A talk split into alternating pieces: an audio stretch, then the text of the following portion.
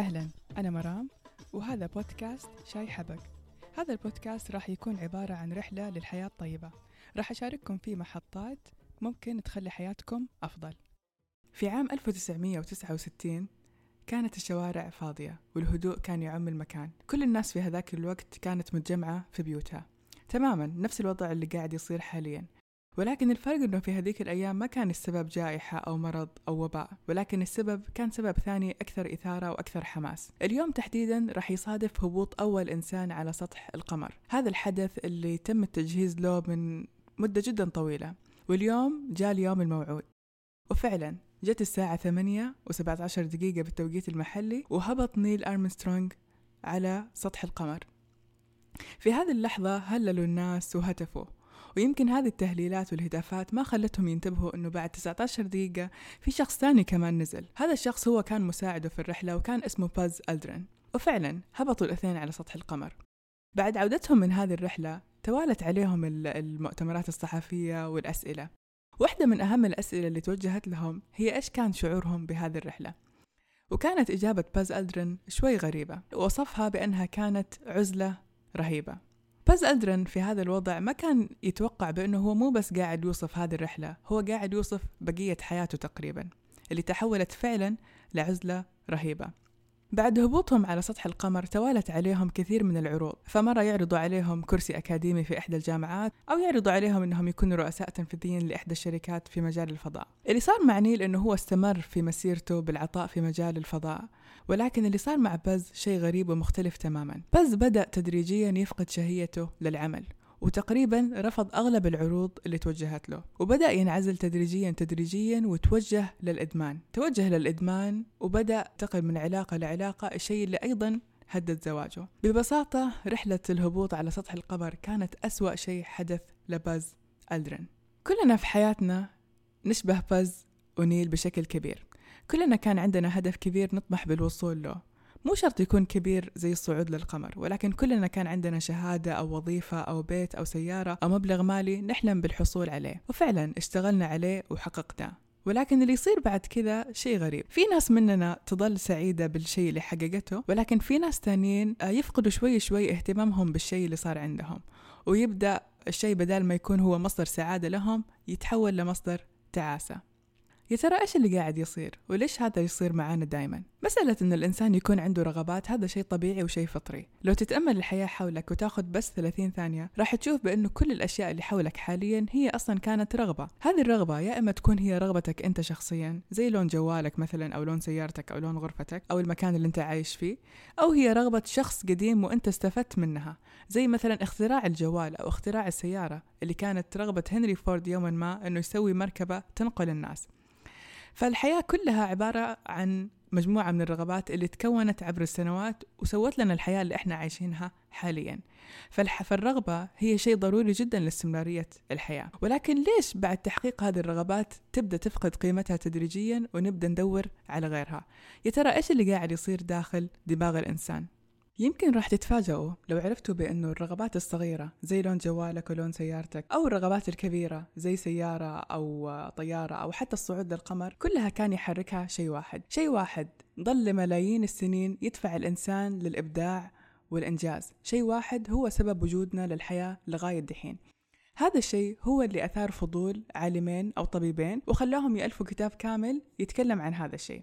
كلكم تتذكروا الدوبامين اللي كان يخلينا نبغى like زيادة أو comment زيادة و retweet زيادة. الدوبامين اللي تكلمت عنه في حلقة إدمان برامج التواصل. الدوبامين اللي كان يخلينا نسوي كل هذا هو تماما اللي يخلينا نبغى زيادة من كل شيء وببساطة هو سبب وجودنا على قيد الحياة لغاية اليوم. الدوبامين على الرغم من بعض السلوك الإدماني اللي يسببه إلا أننا نظل ندين له بالكثير. الدوبامين ظل لسنوات طويلة السبب الأساسي لاستمرارية الحياة للإنسان على سطح الأرض. ببساطة الإنسان في قديم الزمان كانت رغبته الأساسية هي البقاء على قيد الحياة والسبب أنه البقاء على قيد الحياة كان يعتبر إنجاز جدا كبير بسبب التحديات اللي الإنسان القديم كان يواجهها. فالإنسان القديم كان يصحى الصباح وهو ما كان عارف إيش راح ياكل أو أي حيوان مفترس راح يقابل أو أي ظروف مناخية راح ممكن تعصف فيه بهذاك اليوم. وعشان يقدر يستمر في هذه البيئة كان ضروري جدا يكون في دافع داخلي أو محرك داخلي يدفعه للعمل بجد عشان يستمر على قيد الحياة. هذا الدافع الداخلي هو هرمون الدوبامين. هرمون الدوبامين اللي تكلموا عنه الطبيبين مايكل لونغ ودانيال ليبرمان في كتابهم The Molecule of More أو عنصر المزيد. يتكلم هذول الطبيبين عن هذا الهرمون وكيف هو السبب اللي يدفع الإنسان للرغبة في المزيد باستمرار. في بداية بحثهم لاحظوا الأطباء في منتصف الخمسينات بأنه هذا الهرمون يفرز بشكل كبير عند حصول الإنسان على مكافأة. ولكن اللي لاحظوه بأنه هذا الهرمون يخف تدريجيا لما يستمر الحصول على نفس المستوى من المكافأة. في البداية العلماء أطلقوا على هذا الهرمون بأنه هو البلجر هرمون أو هو هرمون الرغبات أو المتعة. ولكن بعد كذا لما لاحظوا بأنه مستوياته تنخفض قرروا أنه يعيدوا تسميته من جديد. لاحظوا العلماء ملاحظتين أساسيتين. أولا بأنه هذا الهرمون يزيد عن طريق يا أما زيادة المكافأة نفسها أو الحصول على مكافأة غير متوقعة تماما. واللي لاحظوه والغريب أكثر بأنه هذا الهرمون بمجرد الحصول على المكافأة أو الرغبة يختفي تماما ويبدأ بالبحث عن رغبة جديدة. هنا العلماء قرروا تسميته بأنه هرمون الانتسيبيشن أو هرمون التوقع. بمعنى أنه هذا الهرمون ببساطة هو وظيفته أنه يخليك تسعى ورا الشيء أو تبحث عنه وبمجرد حصولك عليه يختفي تماما ويبدأ يدور على شيء جديد أو رغبة جديدة. وهذا اللي يفسر بشكل كبير ليش كثير من الناس تفقد اهتمامها بالأشياء بعد ما تحققها. ولكن هل معناه أنه الإنسان كذا حيضل غير راضي على طول؟ أكيد لا. الرغبات هذه بعد لما يتم تحقيقها اللي يتولى مسؤوليتها مجموعة ثانية من الهرمونات. هذه الهرمونات اسمها ال H&N هرمونز أو هي هرمونات السعادة الثانية. ببساطة هذه الهرمونات هي وظيفتها أنها تعطي شعور إيجابي للإنسان باللحظة. هي الهرمونات اللي تخليك تستمتع باللحظة. اللحظات الإيجابية أو المشاعر الإيجابية اللي يستشعرها الإنسان سواء هو قاعد يقرأ كتاب أو يكون مع جمعة مع أصحابه أو حتى المشاعر الود بين الزوجين أو ما بين الوالدين وأطفالهم كل هذه مسؤول عنها مجموعة واحدة من الهرمونات هي ال H&N هرمون. أكيد, كلكم سمعتوا عن الإكسوتيسين والإندورفين وغيره. هذه كلها هرمونات السعادة اللي تركز على سعادة الإنسان باللحظة. طيب ليش في بعض الناس مبسوطين في حياتهم وراضيين وفي ناس ثانيين ما يعجبهم شيء؟ طبيعي بأنه زي ما في الطويل والقصير والأبيض والأسمر طبيعي أنه هذه الهرمونات كمياتها موجودة بشكل جدا متفاوت في الإنسان. هذه الاختلافات اللي تصير يا أما تكون بسبب جيني أو بسبب عرقي. ولكن خلينا نوضح بالأمثلة كيف ممكن يكون الاختلافات ما بين الناس. لما يكون في عندنا شخص دائما راضي بحياته شخص ممكن تكون وظيفته جدا عادية مثلا ومع كده دائما عايش كل مشاعر الامتنان ودائما يحس إنه هو أسعد إنسان على وجه الأرض. هذا الإنسان طبيعي إنه راح يكون عنده الاتش انتن هرمونز أعلى. بمعنى الهرمونات اللي تخليه سعيد باللحظة أعلى من هرمون الدوبامين اللي راح يخليه دائما يبغى شيء زيادة. بينما ممكن عندنا رجل الأعمال أو رياد الأعمال اللي دائما من شركة لشركة ودائما حياته نصها عايشها في الطيارة ودائما يبحث عن صفقات هذا طبيعي أنه عنده الدوبامين أعلى من غيره. طبيعي أن الله سبحانه وتعالى لما يخلق هذا الاختلاف له حكمة. تخيلوا لو كل الناس في الحياة راضيين وما يبغوا يغيروا شيء بحياتهم. كان إحنا ما زلنا يمكن نستخدم الجمال وما زلنا عايشين في بيوت الطين. على الجهة الثانية تخيلوا أنه كل الناس عندها طموح وكل الناس تبغى تفتح شركات وكل الناس تبغى تصير رياديين أعمال. طبيعي إنه ما راح يبقى أحد يقدر يشتغل ما راح يبقى أحد يحافظ على التوازن في الحياة. فالاختلاف هو جدا مهم عشان التوازن في الحياة. ولكن زي ما الاختلاف هذا له جانب إيجابي أحيانا الاختلاف هذا ممكن يكون له جانب سلبي. فالإنسان إذا وصل مرحلة من حياته ما عنده رغبات هذا الشيء راح يخليه عايش بمبدأ كله رايح.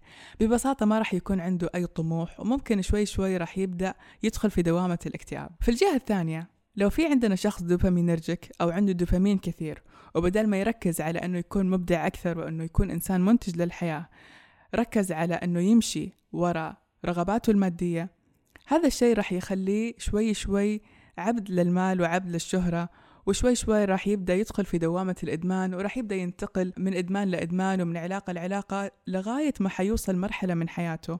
حيحس إنه ما في شيء يسعده وممكن هنا راح يقرر إنه ينهي حياته بأكملها. فالتوازن بهذا الشيء جدا مطلوب. طيب هل معناه أنه إحنا مفروض ما يكون عندنا رغبات؟ خلينا نرجع لباز ونيل. هذول الاثنين كلهم كان عندهم رغبات.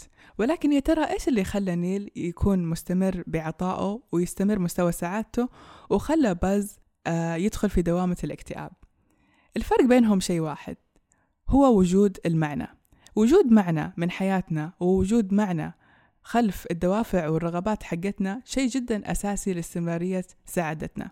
ببساطة نيل كان بالنسبة له الهبوط على سطح القمر هو رغبة ضمن معنى أكبر. هذا المعنى كان خدمة بلده في مجال الفضاء ولكن بالنسبة لباز كان الصعود للقمر هو الرغبة بحد ذاتها وهذا الشيء اللي خلاه بعد تحقق الرغبة يشعر بالاكتئاب لأنه ببساطة ما صار في معنى من حياته. فوجود المعنى خلف الرغبات شيء جدا أساسي وشيء جدا ضروري لاستمرارية حياتنا.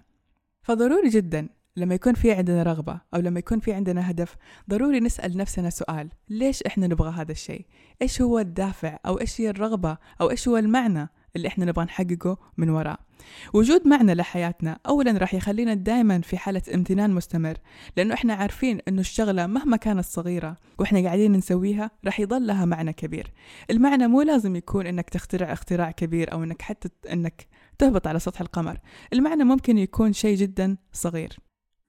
المعنى أيضا راح يعطينا سعادة مستمرة. بالإضافة إلى ذلك المعنى اللي راح يسويه المعنى بحياتنا إنه حتى بعد ما نحقق الرغبة وندور على رغبة ثانية راح دائما نضل عايشين بمشاعر الامتنان. لأنه إحنا واعيين بإنه المعنى حقنا قاعد يتحقق بغض النظر عن عدم تحقق الرغبات. في النهاية إنه يكون عندك هدف أو رغبة هذا شيء جميل وشيء فطري. ولكن ضروري وإحنا رايحين نحقق هذه الرغبة نتأكد من دوافعنا.